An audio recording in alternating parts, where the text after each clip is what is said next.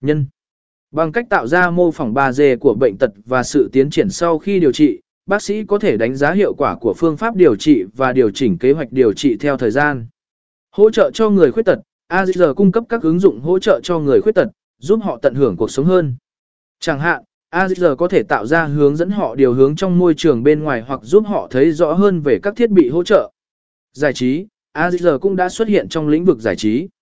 Các ứng dụng trò chơi sử dụng AR để đưa nhân vật và cảnh quan ảo vào thế giới thực. Điều này tạo ra những trải nghiệm chơi game chân thực và hấp dẫn hơn.